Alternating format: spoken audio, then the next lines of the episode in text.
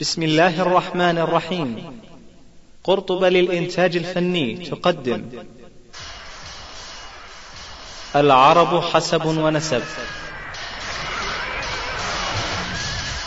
يا أيها الناس إنا خلقناكم من ذكر وأنثى وجعلناكم شعوبا وقبائل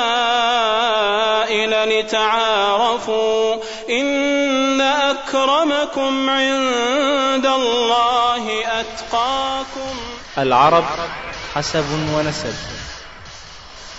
عن أبي مالك الأشعري عن الرسول صلى الله عليه وسلم أنه قال أربع في أمتي من أمر الجاهلية لا تتركوهن الفخر في الأحساب والطعن في الأنساب.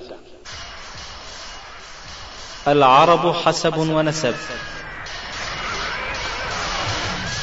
الحسب والنسب أيها الأخوة من أهم عناصر ومقومات الحياة الاجتماعية والسياسية عند العرب السيادة والرئاسة والزعامة والجاه والنفوذ والمصاهرة وغيرها من أمور تتعلق بحياتهم ومعيشتهم كلها مرتبطة بالحسب والنسب.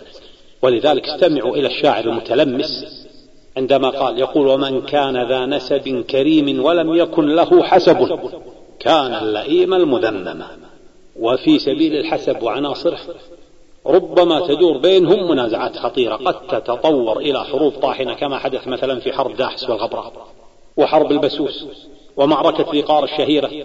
هذه كلها راح نفصل لكم إن شاء الله فيها. إعداد وتقديم الدكتور أحمد بن يوسف الدعيج ونستمع في الشريط الثاني. إلى قبيلة الخزرج وقبائل بني مالك بن زيد بن كهلان القحطانية فمع المادة.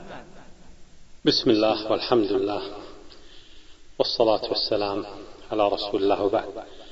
نرحب بكم أيها الأخوة في هذا الجمع الطيب المبارك وسوف نتكلم في هذه الأمسية عن الدرس الثاني من دروس العرب حسب ونسب دروس الأنساب ولعلكم تذكرون في محاضرة الأولى في الدرس الأول تكلمنا عن اهتمام العرب بالحسب والنسب وابتدأنا قلنا أن العرب هم عرب عاربة قحطانيون ثم العرب المستعربة العدنانيون. قلنا أن هناك قضاعة قحطانيون نسبة لقحطان عدنان ينسب له العدنانيون ثم قضاعة وابتدأنا في الكلام عن القحطانيين. ويعني من أولى القبائل التي تكلمنا عنها كانت قبيلة الأوس. وذكرنا بعض شخصياتهم. تكلمنا عن بعض شخصياتهم في الجاهلية والإسلام وبعد أن تكلمنا بنبذة صغيرة عن رجال الأوس عن بعض رجال الأوس نتكلم الآن عن الخزرج. الخزرج ابن حارثة هو جد قبيلة الخزرج وهو أخو الأوس بن حارثة جد قبيلة الأوس. ولد الخزرج بن حارثة عمرو والحارث وهما شقيقان. وولد له أيضا عوف وجشم وكعب. وهم أشقاء. ولد لعمرو بن الخزرج ثعلبة. وولد لثعلبة بن عمرو تيم الله وهو النجار. نجار لقب له لأنه نجر رجلا والنجر هو أن تجمع اليد وتضرب برأس البرجمة الوسطى. تضرب برأس البرجمة الوسطى. يعني مثل ما نقول الآن طقه بوكس. فلان ضرب فلان يقولون اضربه بوكس ولا شيء. البوكس هذا اللي هو يسمونه النجر عند العرب. ومن بني النجار ابن ثعلبة شاعر الرسول صلى الله عليه وسلم حسان بن ثابت ابن المنذر. حسان بن ثابت بن المنذر بن حرام. ابن عمرو بن زيد منات بن عدي بن عمرو ابن مالك بن النجار رضي الله عنه وكان يرحمه الله لا يتصف بالشجاعة ولم يقولون بسبب ذلك لم يشهد أي من المشاهد مع رسول الله صلى الله عليه وسلم ولكنه مع ذلك دافع بما أعطاه الله سبحانه وتعالى من موهبة عظيمة في الشعر عن الرسول صلى الله عليه وسلم دفاعا عظيما وعاش حسان حتى بلغ من العمر ماء وعشرون عاما. وكذلك كان عمر والده ثابت وعمر جده المنذر وعمر جده لأبيه. كلهم عاش 120 سنة. واختلفوا في تاريخ وفاته.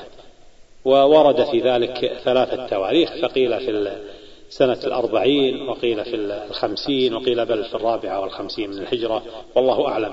والكثير الحقيقة من الذين سوف نذكر سنوات وفاتهم يعني في اختلاف لكن نرجح يعني أحد الأقوال نعتقد أنه أقرب للصحة.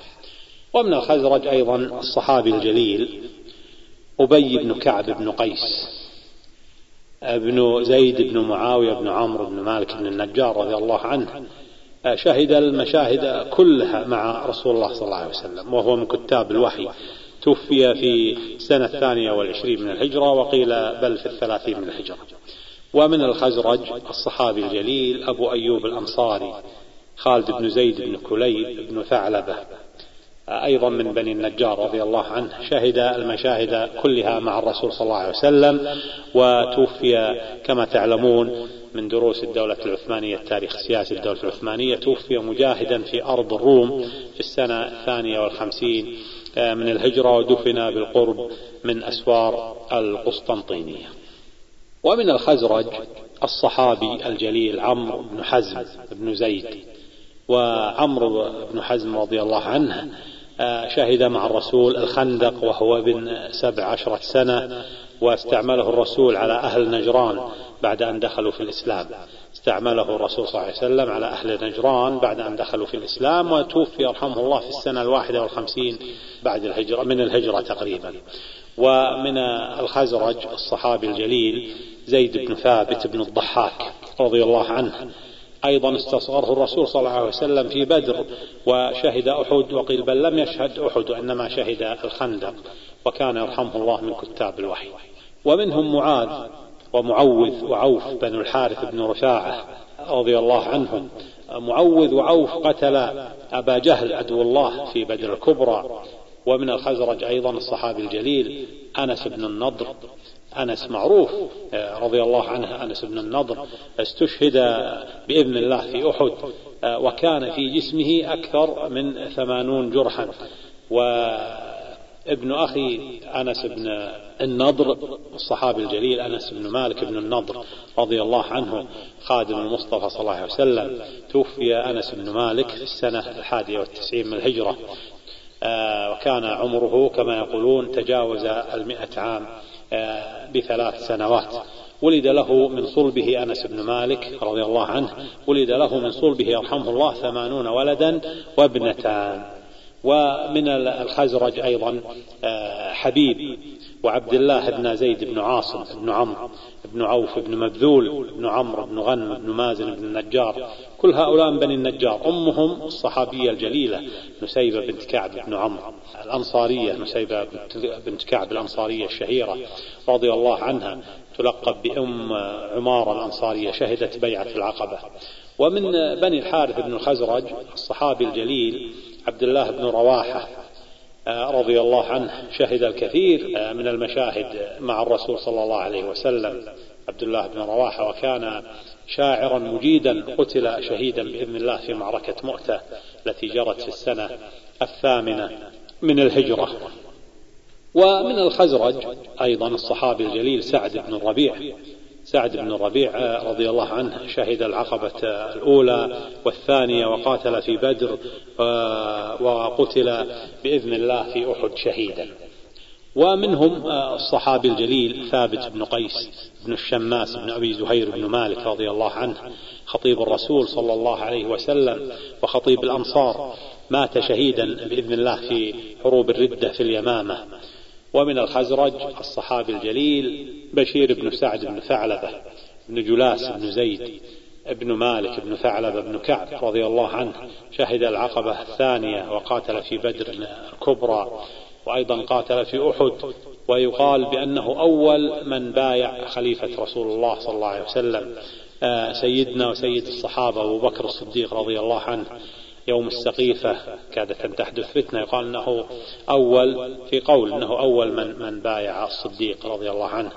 وقتل شهيدا بإذن الله في معركة عين التمر التي جرت في السنة الثانية عشرة من الهجرة وهي من معارك فتح العراق. وهو والد الصحابي الجليل النعمان بن بشير آه، رضي الله عنه. النعمان بن بشير ولد قبل وفاة الرسول صلى الله عليه وسلم بثمان سنوات. ويقال ثمان سنوات وسبعة أشهر وهو أول مولود للأنصار بعد الهجرة. آه، كان أول مولود المهاجرين بعد الهجرة عبد الله بن الزبير رضي الله عنه ولكن أول مولود آه، للأنصار آه، بعد الهجرة هو النعمان بن بشير. قتل يرحمه الله في السنة الرابعة والستين. قتله أهل حمص بسبب دعوته إلى بيعة عبد الله بن الزبير بن العوام رضي الله عنهما بعد وفاة معاوية بن يزيد بن معاوية. ومن الخزرج الصحابي الجليل آه، زيد بن أرقم بن قيس بن النعمان بن مالك بن ثعلبة بن كعب بن الخزرج بن الحارث بن الخزرج رضي الله عنه. توفي بالكوفة في السنة الرابعة والستين من الهجرة وهو من خواص علي بن أبي طالب رضي الله عنه قاتل معه في صفين وكان الرسول صلى الله عليه وسلم قد استصغره في غزوة أحد. وقاتل معه في سبع عشرة غزوة بعد ذلك. ومن الخزرج الصحابي الجليل أبو الدرداء عامر أو عوي أو عويمر كما يقولون.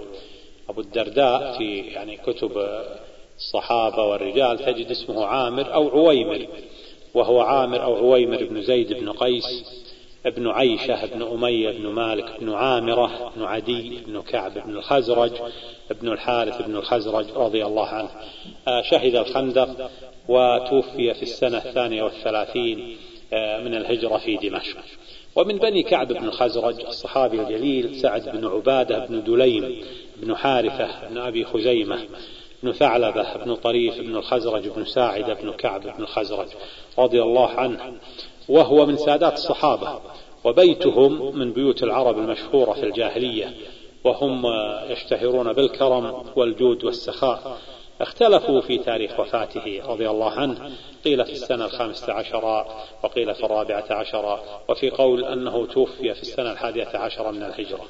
ومنهم ابنه الصحابي الجليل قيس بن سعد بن عبادة أحد أدهى دهاة العرب رضي الله عنه وهو الذي يقول لولا الإسلام لمكرت مكرا لا تطيقه العرب.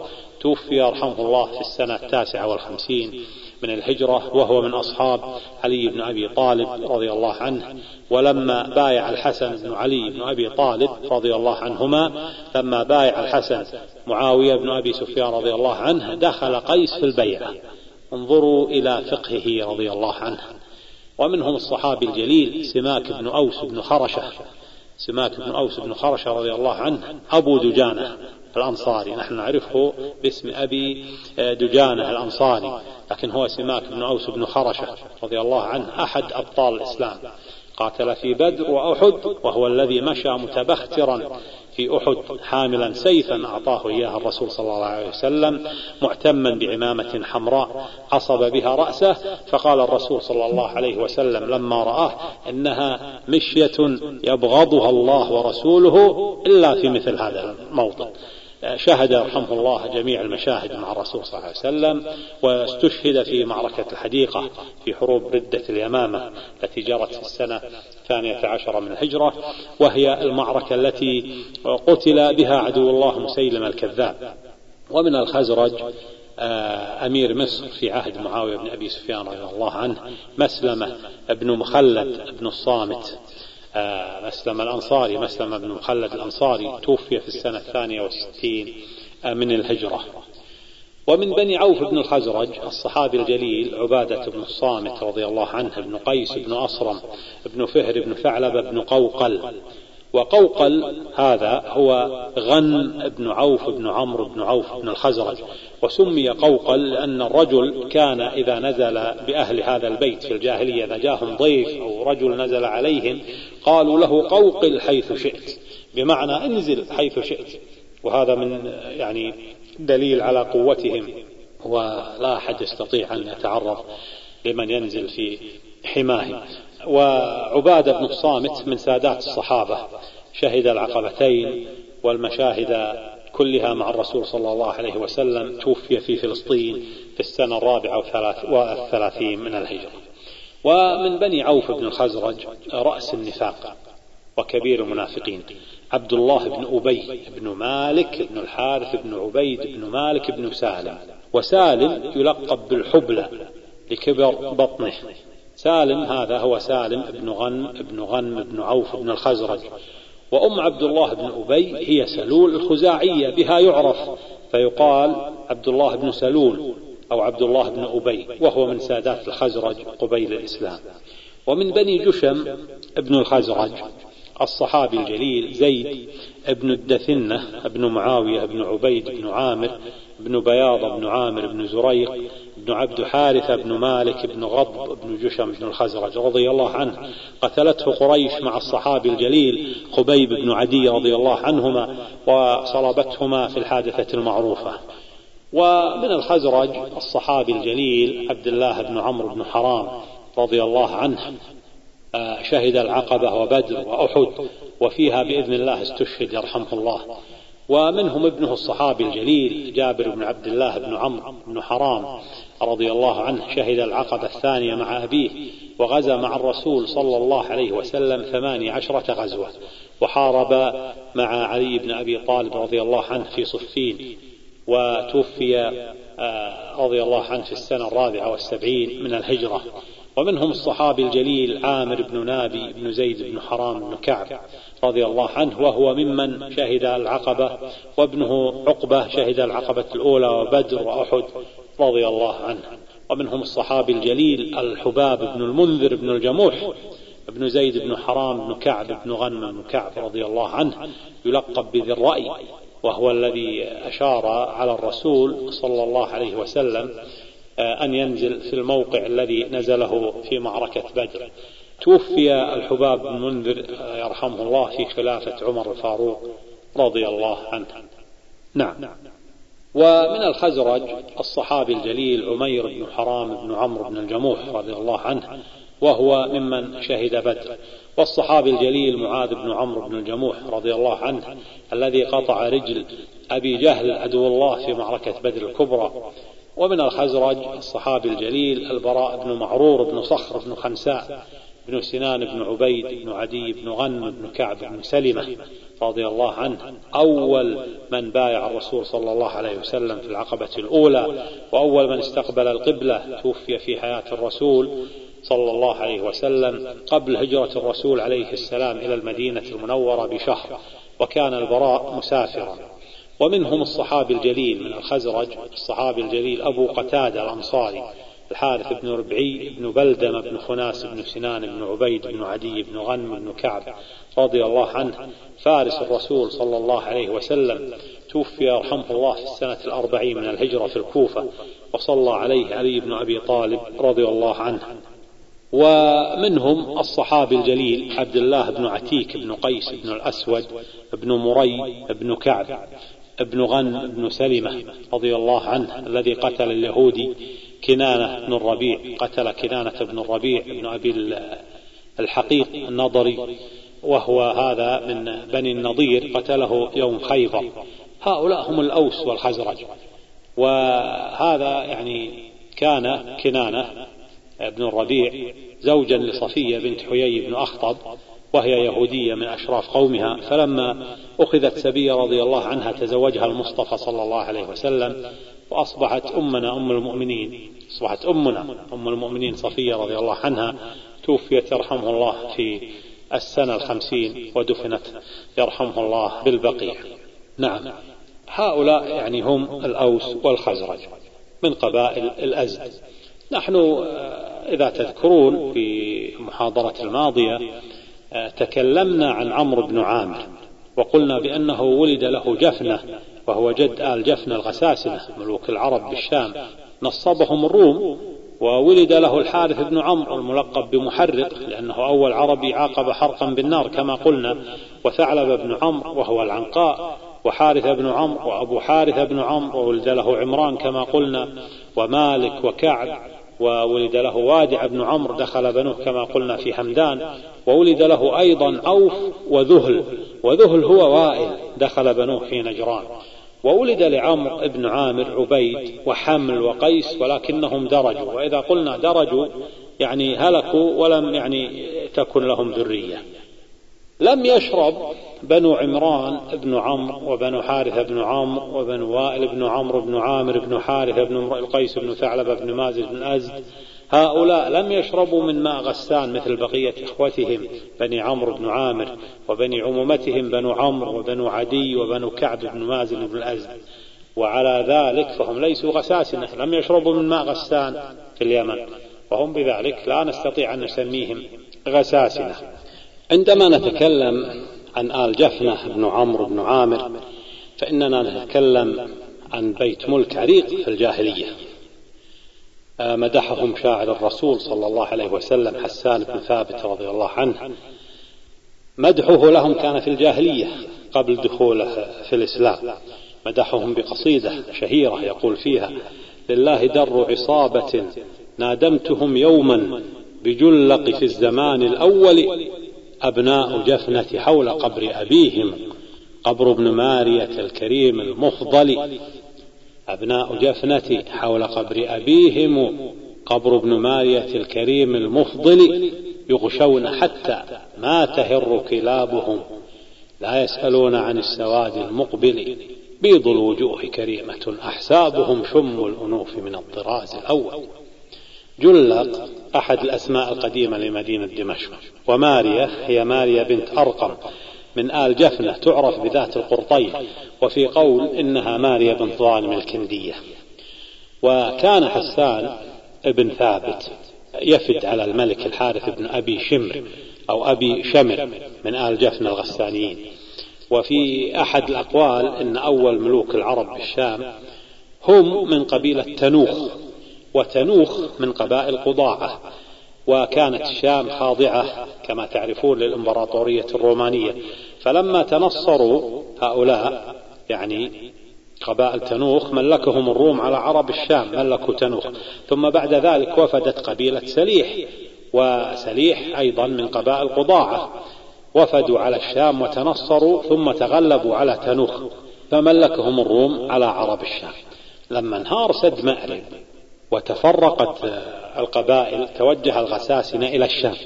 وهناك دخلوا في النصرانية وتغلبوا على قبيلة سليح فملكهم الروم على عرب الشام وكان أول ملوكهم هو الحارث بن عمرو بن عامر بن حارثة بن امرئ القيس بن ثعلبة بن مازن بن الأزد. والحارث هو محرق ثم ملك بعده الحارث بن ثعلبة بن عمرو. وثعلبة بن عمرو هو العنقاء وأم الحارث بن ثعلبة هي ماريا ذات القرطين.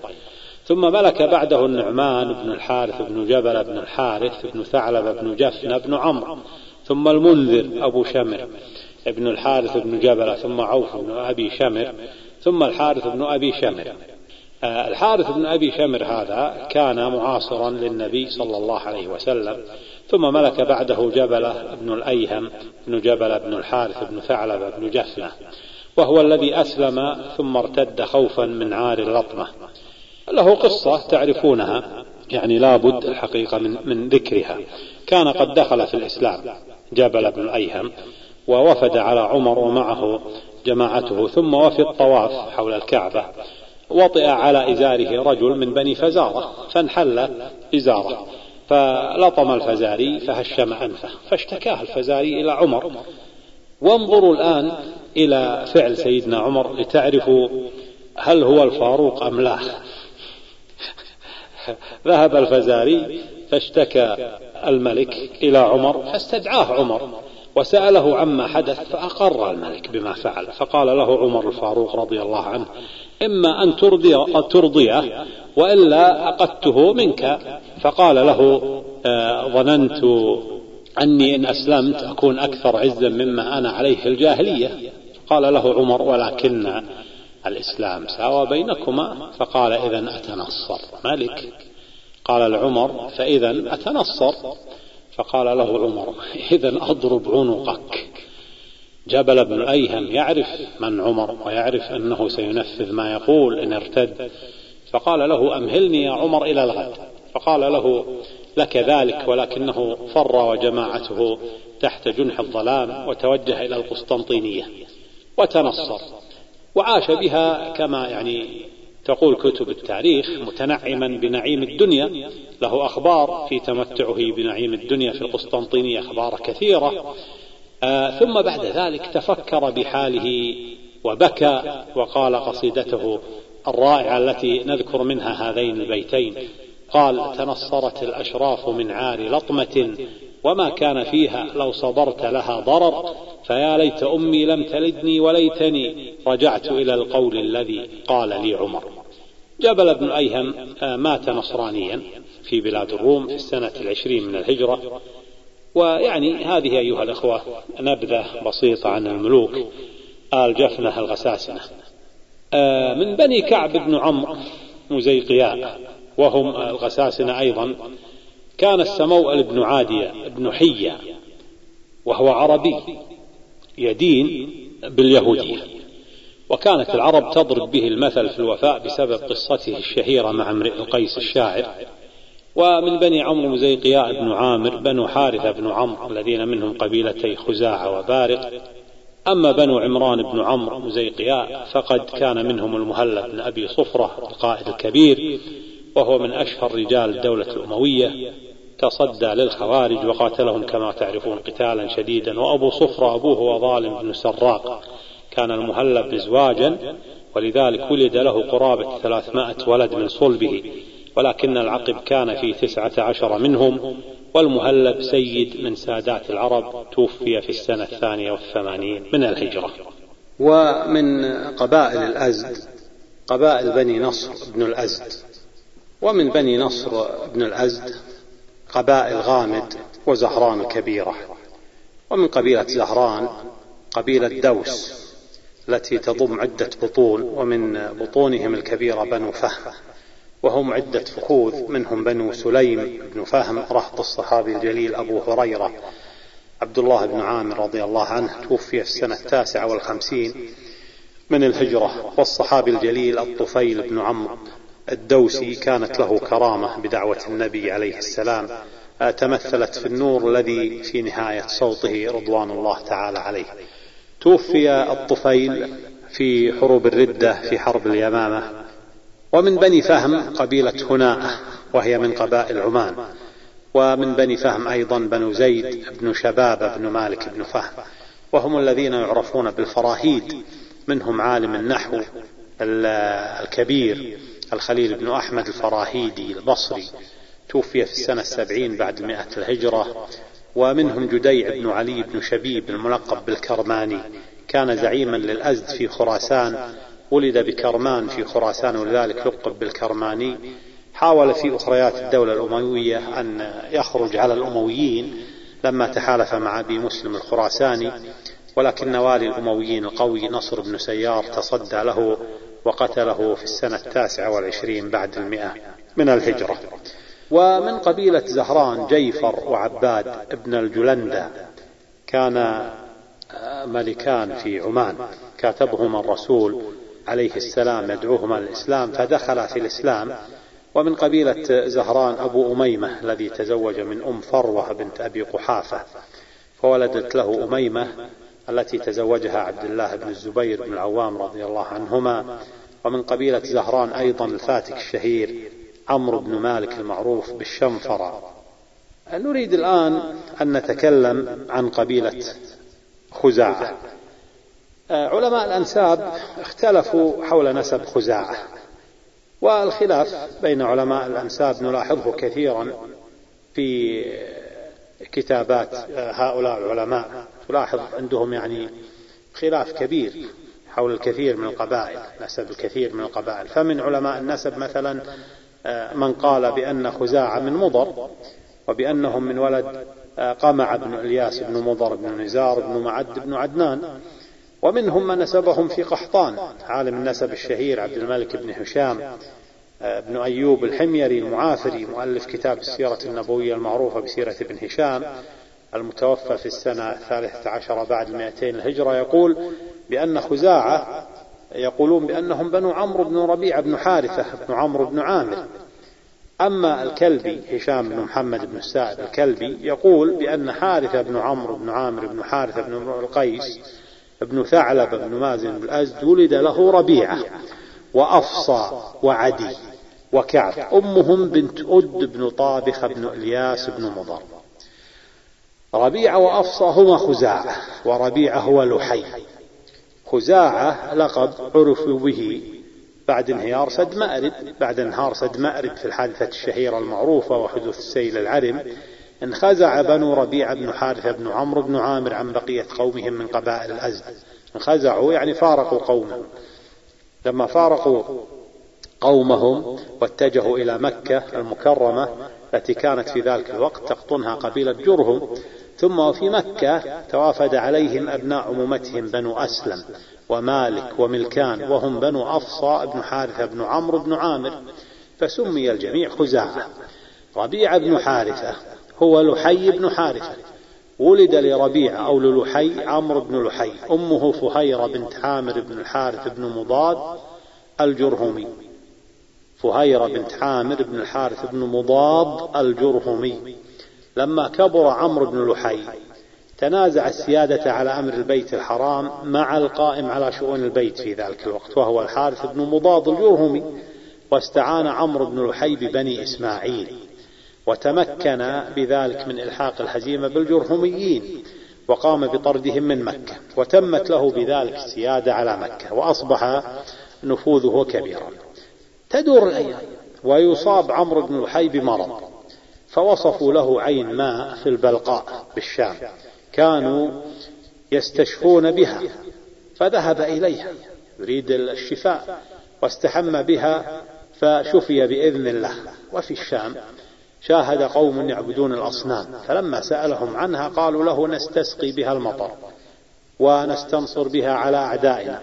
فطلب منهم أن يعطوه من أصنامهم. يأخذها معه إلى مكة. فأعطوه ما سأل لما عاد بالأصنام إلى مكة قام بنصبها حول الكعبة ودعا العرب إلى عبادة الأصنام فغير عمرو بن لحي بذلك دين إسماعيل الذي كان عليه أهل مكة. وعمرو بن لحي هو الذي بحر البحيرة وسيب السائبة ووصل الوصيلة وحمى الحامي. هذه الأشياء وردت في سورة المائدة ما جعل الله من بحيرة ولا سائبة ولا وصيلة ولا حام ولكن الذين كفروا يفترون على الله الكذب وأكثرهم لا يعقلون. هذه وردت في القرآن وفي معاني هذه المسميات آراء كثيرة. ولكن نقول إن البحيرة هي الناقة التي إذا ولدت خمس مرات سموها بحيرة وكان آخر ما ولدت ذكرا. ماذا يصنعون في البحيرة؟ هذه الناقة إذا ولدت خمس مرات وكان آخر ما ولدت ذكرا قاموا بشق اذنها كعلامة تعرف بها فهي بحيرة. البحيرة مشقوقة الأذن بحر اذنها شقوها أي مشقوقة الأذن. وقالوا هي للآلهة فلا يركبونها ولا ينحرونها ولا يحملون عليها الأحمال. ولا يطردونها من الماء إذا وردت إلى إلى موارد المياه. ما تطرد ولا تطرد من المرعى لها يعني آه، ميزات. وأما السائبة فهي كالبحيرة ولكنها ليست مشقوقة الأذن وإنما يقوم أحدهم من جهلهم بتسييبها إكراما للآلهة وكانوا يصنعون ذلك عند عودتهم من سفر طويل أو إذا يعني شفي أحدهم من مرض أو إذا نجت له ناقة من غارة المغيرين أغار على قبيلته القوم وأخذوا نياق ولكن لم تؤخذ ناقته فيعني يفرح بذلك وينذرها الآلهة. وفي قول إنهم يسيبونها فينذرونها لآلهتهم ليس بأي سبب إنما الواحد يريد أن ينذرها الآلهة. ويكرمون هذه السائبة يكرمونها مثل ما يكرمون البحيرة. أما الوصيلة فهي الشاة إذا ولدت أنثى جعلوها له وإذا ولدت ذكرا جعلوه للآلهة. الشاة عندما تلد أنثى الأنثى لهم. وإذا ولدت ذكرا جعلوه للآلهة يذبحونه للآلهة. وإذا ولدت ذكرا وأنثى فالأنثى المولودة وصيلة لأنها وصلت أخاها الذكر الوليد فلا يذبحونه لآلهتهم. وأما الحامي فهو فحل الإبل. هذا الحامي الفحل الإبل. إذا نتج له عشرة أبطن أو عشرة أجيال ويقال بل هو فحل الإبل الذي يكون له ولد يكبر حتى يضرب الإبل.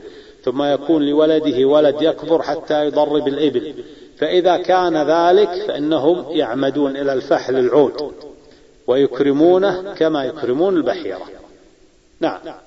عمرو بن الحي ولد له آه، من تماضر بنت الحارث بن ثعلبة بن دودان بن أسد بن خزيمة بن مدركة بن إلياس بن مضر بن نزار بن معد بن عدنان ولد له من تماضر بنت الحارث الأسدية ولد له كعب وعوف ومليح. وكعب هو القائم بشؤون البيت الحرام. وولد له عدي أمه أم خارجة. أم خارجة هذه هي عمرة بنت سعد بن عبد الله بن قداد بن ثعلبة بن معاوية بن زيد بن الغوث بن أنمار. من هي أم خارجة؟ أم خارجة هي التي يضرب بها العرب المثل في سرعة النكاح. تزوجت بأكثر من أربعين رجلا من رجالات العرب. وهي أم للكثير من بطون القبائل العربية. وخارجة ابنها التي تكنى به هو خارجة بن بكر بن يشكر بن عدوان. كعب بن عمرو بن لحي ولد له سلول وسعد ومازن. أمهم تماضر بنت لؤي بن غالب بن فهر. سلول تولى أمر الكعبة من بعد أبيه كعب. وولد لكعب بن عمرو بن لحي أيضا حبشية. ولد له أيضا حبشية. حبشية بن كعب هذا رجل اسمه حبشية. أمه القدود بنت غزية بن جشم بن بكر بن هوازن وولد لسلول بن كعب أيضا حبشية بن سلول بن كعب وهو القائم بأمر الكعبة البيت الحرام. وولد له الحرمز وعدي. ولحبشية بن سلول بن كعب ولد قمير. قمير هذا ابن حبشية بن سلول بن كعب. وحليل. حليل ابن حبشية بن سلول بن كعب هو القائم بأمر البيت الحرام. وولد له ضاطر بالضاد. وكليل. وولد له حليل بن حبشية بن سلول بن كعب بن عمرو بن لحي بن حارثة ولد له حليل بن حبشية بن سلول المحترش وهو أبو غبشان. أبو غبشان آخر من تولى حجابة الكعبة من خزاعة وهو الذي خدعه قصي بن كلاب واشترى منه الكعبة بزق من خمر وولد لحليل أيضا هلال وعامر. هذه سوف نفصل بها بعد ذلك عند الكلام عن قريش. وولد له هلال وعامر وعبد نهم وولدت لحليل بن حبشية ابنته حبة ابنته حبة التي تزوجها قصي بن كلاب. من قبيلة خزاعة برز العديد من الشخصيات في الجاهلية والإسلام مثل كرز بن علقمة بن هلال بن جريبة بن عبد نهم بن حليل الذي قاد المشركين إلى غار ثور حيث انتهت آثار المصطفى صلى الله عليه وسلم. كما تعرفون كان معه أبو بكر الصديق في الغار رضي الله عنه عند الهجرة هجرة المصطفى صلى الله عليه وسلم من مكة إلى المدينة. ومنهم أيضا أم معبد عاتكة بنت خالد بن خليف بن منقذ بن ربيعة بن أصرم. بن ربيعة بن أصرم بن ضبي بن حرام بن حبشية بن كعب بن عمرو بن لحي. هذه نزل عليها الرسول صلى الله عليه وسلم في أثناء الهجرة من مكة إلى المدينة. وكان معه صلى الله عليه وسلم أبو بكر الصديق رضي الله عنه وعامر بن فهيرة مولى أبي بكر. وكان معهم أيضا دليلهم إلى الطريق عبد الله بن أريقط الليثي أو الليثي. عبد الله بن أريقط الليثي من بني الليث. وكانت في خبائها هذه أم معبد تطعم وتسقي كل من يمر بها. تطعم وتسقي كل من يمر بها. وأيضا من بني حرام ابن حبشية الصحابي الجليل سليمان بن صرد بن الجون بن أبي الجون. وأبو الجون هو عبد العزة بن منقذ بن ربيعة رضي الله عن سليمان بن صرد. كان قائدا لجيش التوابين في معركة عين الوردة. تكلمنا عنها هذه في تاريخ السياسي للدولة العباسية. عين الوردة هذه المعركة دارت ضد جيش عبد الملك بن مروان. ومعركة عين الواردة دارت بالقرب من الكوفة في السنة الخامسة والستين من الهجرة. وقتل بها سليمان بن صرد رضي الله عنه وكان عمره ثلاثة وتسعون عاما. ومن بني مليح بن عمرو بن لحي طلحة بن عبد الله بن خلف بن أسعد بن عامر بن بياضة بن سبيع بن جعثمة بن سعد بن مليح. وهو من المشهورين بالجود والكرم. كان واليا على سجستان وهو طلحة الطلحات. زوج في مرة بسجستان مائة امرأة عربية بمائة رجل عربي. وتكفل بنفقات زواجهم توفي يرحمه الله في السنة الخامسة والستين من الهجرة. ثلاثة على فكرة يعني إحنا بنتكلم عن طلحة ثلاثة اسمهم طلحة اشتهروا بالجود. طلحة الطلحات أحدهم هذا الذي تكلمنا عنه. وقبله كان سيدنا الصحابي الجليل طلحة بن عبيد الله التيمي القرشي رضي الله عنه. وهو اسمه أيضا هذا طلحة بن عبيد الله الصحابي الجليل وطلحة الجود وطلحة الفياض وطلحة الخير. توفي في السنة السادسة والثلاثين من الهجرة. ثم هناك طلحة الندى وهو طلحة بن عبد الله بن عوف الزهري القرشي وهو من أجواد العرب وكان قاضيا آه، للمدينة المنورة. توفي في السنة السابعة والتسعين من الهجرة. آه، من بني مليح أيضا ابن عمرو الخزاعيين. كثير عزة الشاعر المعروف الذي عاش في الدولة الأموية وهو كثير بن عبد الرحمن بن الأسود بن عويمر بن مخلد بن سعيد بن سبيع بن جعثمة. بن سبيع بن جعثمة توفي في السنة الخامسة بعد المئة من الهجرة. ومن بني عدي بن عمرو بن لحي بديل بن ورقاء بن عبد العزى بن ربيعة بن جزي بن عامر بن مازن بن عدي بن عمرو رضي الله عنه أسلم وابنه عبد الله يوم فتح مكة.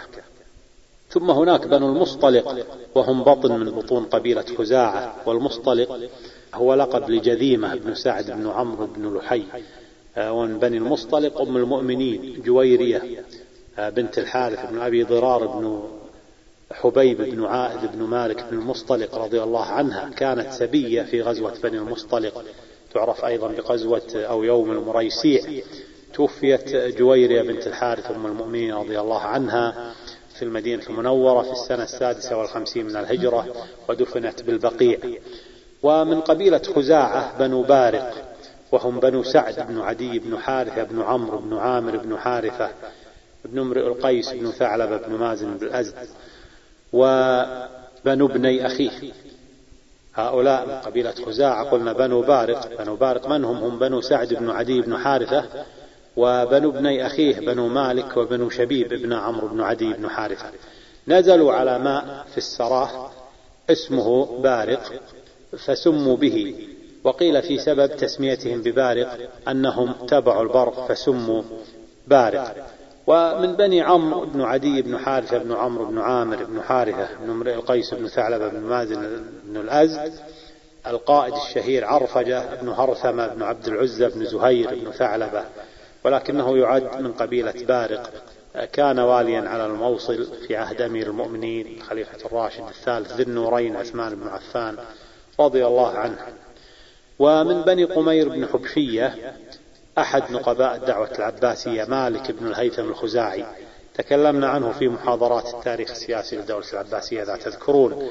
لعب دورا كبيرا في قيام الدولة توفي في السنة السابعة والثلاثين بعد مئة الهجرة. ومن نقباء الدعوة العباسية سليمان بن كثير الخزاعي وهو سليمان بن كثير بن أمية بن سعد بن عبد الله بن مؤتنف بن عمرو بن ثعلبة بن مالك بن أفصى. ومن قبيلة خزاعة الصحابي الجليل سلمة بن الأكوع بن عبد الله بن قشير بن خزيمة بن مالك بن سلامان بن أسلم بن أفصى رضي الله عنه توفي في السنة الرابعة والسبعين من الهجرة. نعم. الآن وبعد أن تكلمنا عن قبيلة خزاعة نريد أن نتكلم عن قبيلتي خثعم وبجيلة. عمرو بن الغوث بن نبت بن مالك بن زيد بن كهلان بن سبأ هو أخ لأدد بن الغوث. وقلنا بأن أدد بن الغوث هو الأزد والأزد جد لقبائل الأزد الكبيرة. وعمرو بن الغوث هو جد قبيلتي خثعم وبجيلة. خثعم هم بنو أقيل بن أنمار بن إراش بن عمرو بن الغوث. أما خثعم فهو اسم اكتسبوه من جمل لهم اسمه خثعم سموا به. وهناك قول آخر في سبب تسميتهم بخثعم وهو أن أبناء خثعم تحالفوا على باقي أبناء أعمامهم بني أنمار بن إراش الذين يعرفون ببجيلة وبجيلة نسبة إلى أمهم بجيلة بنت صعب بن سعد العشيرة. تزوجت من أنوار بن إراش بن عمرو تزوجت من أنمار بن إراش بن عمرو بن الغوث فولدت له عبقر وصهيبة وخزيمة. فلما تحالفوا ضد أبناء أعمامهم قاموا بذبح جمل ثم تخثعموا بدمه أي تلطخوا بدمه فلقبوا بخثعم. من قبيلة خثعم برز أحد سادات العرب في الجاهلية وهو أنس بن مدرك الخثعمي. ومن قبائل خثعم قبيلتي ناهس وشهران. وناهس وشهران هما ابن عفرس بن حلف بن خثعم.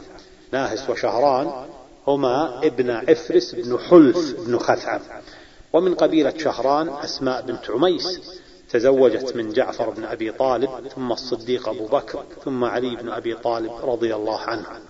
من قبيلة بجيلة برز العديد من الرجال مثل الصحابي الجليل جرير بن عبد الله البجلي رضي الله عنه كان إسلامه متأخرا وفد على الرسول صلى الله عليه وسلم فقال الرسول عليه السلام يطلع عليكم خير ذي يمن.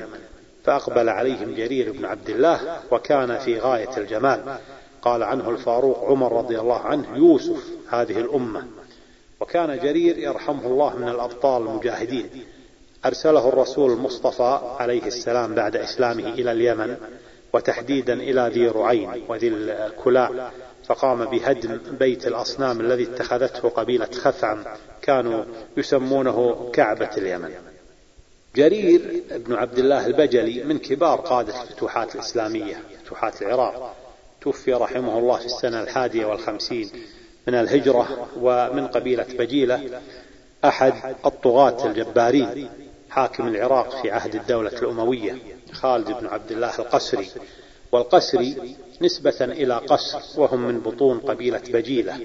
وخالد القسري كان من ولاة الحازمين الشديدين كريما لدرجة الإسراف حتى إن أعرابيا أنشده يوما في مجلسه قائلا تعرضت لي بالجود حتى نعشتني وأعطيتني حتى ظننتك تلعب فأنت الندى وابن الندى وأخو الندى حليف الندى. ما للندى عنك مذهب. كانت أمه نصرانية ولكن كرمه وجوده لن ينفعه عند الله لأنه كان ناصبيا مبغضا لآل بيت المصطفى صلى الله عليه وسلم. مات ميتة شنيعة تحت تعذيب يوسف بن عمر بن أبي عقيل الثقفي والي العراق الجبار. وكان ذلك في المحرم. من السنة السادسة والعشرين بعد المئة الحجرة قال فيه الفرزدق لعمري لئن كانت بجيلة زانها جرير لقد أخزى بجيلة خالد بنى بيعة فيها الصليب لأمه ولم تبن فينا إذ بناها المساجد. نعم نريد أن نتكلم الآن عن قبيلة من القبائل الكهلانية الكبيرة قبيلة همدان. بل قل كما قلنا يعني قبائل همدان فهمدان جد لقبائل كبيرة وهو همدان بن مالك بن زيد بن أوسلة بن ربيع بن الخيار بن مالك بن زيد بن كهلان ولد لهمدان نوف وعمر. وسوف نركز عند الكلام عن نسب همدان على بني نوف بن همدان ومن بني نوف بن همدان قبائل حاشد وبكي. قبيلة حاشد تنسب إلى حاشد بن جشم بن خيران بن نوف بن همدان. ولد لحاشد بن جشم جشم بن حاشد. ولجشم بن حاشد بن جشم ولد أحد عشر ولدا تفرعت منهم قبائل حاشد. ومن هذه القبيلة الكبيرة برز العديد من الشخصيات. فمن قبيلة حاشد كان المجالد بن ذي مران. المجالد بن ذي مران وابنه سعيد بن المجالد وحفيده المجالد بن سعيد بن المجالد وهم من الفقهاء. ومن حاشد سعيد بن قيس بن زيد بن مرد سعيد بن قيس بن زيد بن مرد وهو هذا سعيد بن قيس من المعروفين بالدهاء الشديد وآل مرد من سادات حاشد ورؤساء. يقول عنهم الهمداني في كتابه الإكليل أن من طباعهم أنهم إذا لقوا امرأة في الطريق ولوا عنها وضربوا بأيديهم على أعينهم إعظاما لحق الحريم. وهذا والله من أنبل الطباع وأشرفها نعم غض البصر من أنبل الطباع. ومن قبائل حاشد أعشى حمدان الشاعر والفارس والفقيه وهو عبد الرحمن بن الحارث بن نظام بن جشم بن عمرو ابن مالك بن عبد الحق بن زيد بن زيد بن حرب بن قيس. بن عامر بن مالك بن جشم بن حاشد لماذا ذكرت هذا النسب الطويل؟ حتى أريكم الحقيقة المدى الذي بين الرجل وبين جده الأكبر. قتله الحجاج بن يوسف.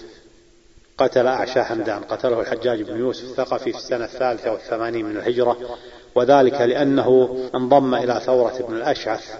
ومن أشرافهم في الإسلام سعيد بن حمرة كان له شأن في الدولة الأموية. ومن قبائل حاشد قبيلة يام يام بن أصبع ابن دافع بن مالك بن جشم بن حاشد. ولد ليام بن أصبع جشم ومذكر. وولد لمذكر مواجد مواجد وهبرة وألغز. تحالف بنو مواجد وبنو هبرة على بني ألغز. وولد لمواجد الأسلوم قبائل الأسلوم وبغيضة وجحدب ورفدة. ويام قبيلة موصوفة بالشجاعة وشدة البأس. ولذلك تلقب منذ أيام الجاهلية العرب تلقب يام في الجاهلية بقتلة جبانها. يام تلقب منذ أيام الجاهلية بقتلة جبانها. وسبب ذلك أنه كان فيهم رجل جبان اسمه أنيب. هذا الجبان اسمه أنيب فأقسموا ألا يولد له ولد فيهم أبدا فقتلوه. ومن يام زبيد اليامي الرجل الصالح الزاهد توفي رحمه الله في السنة الثانية والعشرين بعد المئة الهجرة. ومن قبائل حاشد بنو وادع بن عمرو بن عامر بن ناشج بن دافع بن مالك بن جشم بن حاشد. بنو وادعة بن عمرو بن عامر هؤلاء يلقبون في الجاهلية بعصارة المسك منهم فارس همدان وشاعرها الأجدع بن مالك بن أمية بن جعفر. بن سلمان بن معمر أو معمر حقيقة تنطق معمر وليست معمر. هناك جميل بن معمر وهنا آه هذا الأجدع بن مالك بن أمية بن جعفر بن سلمان بن معمر. معمر كان زوج كبشة بنت معدي كرب الزبيدي أخت عمرو بن معدي كرب الفارس الشهير. ولما وفد الأجدع على عمر بن الخطاب رضي الله عنه غير عمر رضي الله عنه اسمه آه، اسمه إلى عبد الرحمن لأن الأجدع شيطان. وولد الأجدع ابنه مسروق بن الأجدع كان فقيها ويقال بأن الذي وفد على عمر ليس بالأجدع وإنما هو مسروق ابنه. إذا آه، عمر يقولون لما وفد عليه مسروق بن الأجدع قال سمعت آه، رسول الله صلى الله عليه وسلم يقول أجدع شيطان وإنما أنت مسروق بن عبد الرحمن. قالوا عنه عن مسروق بن عبد الرحمن ما ولدت همدانية مثل مسروق وهو التابع الجليل الفقيه العابد الزاهد قاتل هو وأخوته الثلاثة في معركة القادسية فجرح جرحا شلت به يده وقتل أخوته يرحمهم الله وهم عبد الله وأبو بكر والمنتشر. توفي مسروق رحمه الله في السنة الثالثة وستين من الهجرة. ومنهم مالك بن حريم ابن مالك بن حريم بن دالان وهو سيد كبير وفارس وشاعر شهير يلقب بمفزع الخيل وهو الذي قال البيت الشهير متى تجمع القلب الذكي وصارما وأنفا حميا تجتنبك المظالم. هذه نبذة قصيرة عن قبيلة حاشد وسوف نتكلم الآن وبنبذة بسيطة أيضا عن قبيلة بكيل. بكيل تعني الزعيم أو الرئيس. ولبكيل ابن جشم ولد دومان والخيران وربيعة.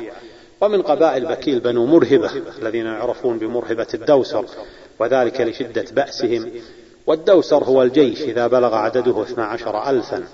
ومن قبائل بكيل برز الكثير من الشخصيات والفرسان المشاهير. كان منهم يزيد بن ثمامة بن الأسفع الأرحبي فارس همدان وشرح بن مالك بن ثمامة بن الأسفع. شرح بن مالك بن ثمامة بن الأسفع فارس الجرادة وهي فرسه. ومن مشاهير قبيلة بكيل عمرو وذؤاب بن سليل بن الأعلم بن حارث الأرحبي وهم اللذان يعرفان بوفية همدان. يقول الهمداني إنهما أسرا في إحدى الحروب التي جرت بين همدان ومذحج اثنتي عشرة امرأة سبية فأخذاهن إلى أخواتهما وانقطع عن زيارة أخواتهما لأن عندهن السبايا وأوصيا أخواتهما بأن يحسنا إلى السبايا ثم وعلى عادة العرب في الجاهلية لما تم التفاهم على فداء الأسرى والسبايا ووقع الصلح قام بإرجاع السبايا إلى قومهن وما كشف لواحدة منهن قناع كما يقول الهمدان. وكان هذا الفعل النبيل من الأمور التي أعظمتها العرب فلقبا بالوفيين. ومن بكيل فرسان أرحب قال المفرج. أشهرهم أبو شهيم بن المفرج الأرحبي وهو من الفرسان المعدودين في قبائل همدان بل هو أفرس فرسانهم هنا أيها الأخوة نريد أن نتوقف على أن نكمل إن شاء الله في حلقة قادمة. وجزاكم الله خير على حسن استماعكم.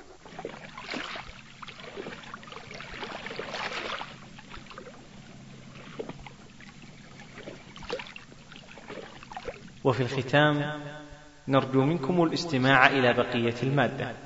علما أن جميع الحقوق محفوظة. مع تحيات قرطبة للإنتاج الفني. هاتف أربعة سبعة تسعة واحد ثلاثة اثنان ثلاثة. فاكس أربعة سبعة ثلاثة صفر صفر خمسة خمسة. والسلام عليكم ورحمة الله وبركاته.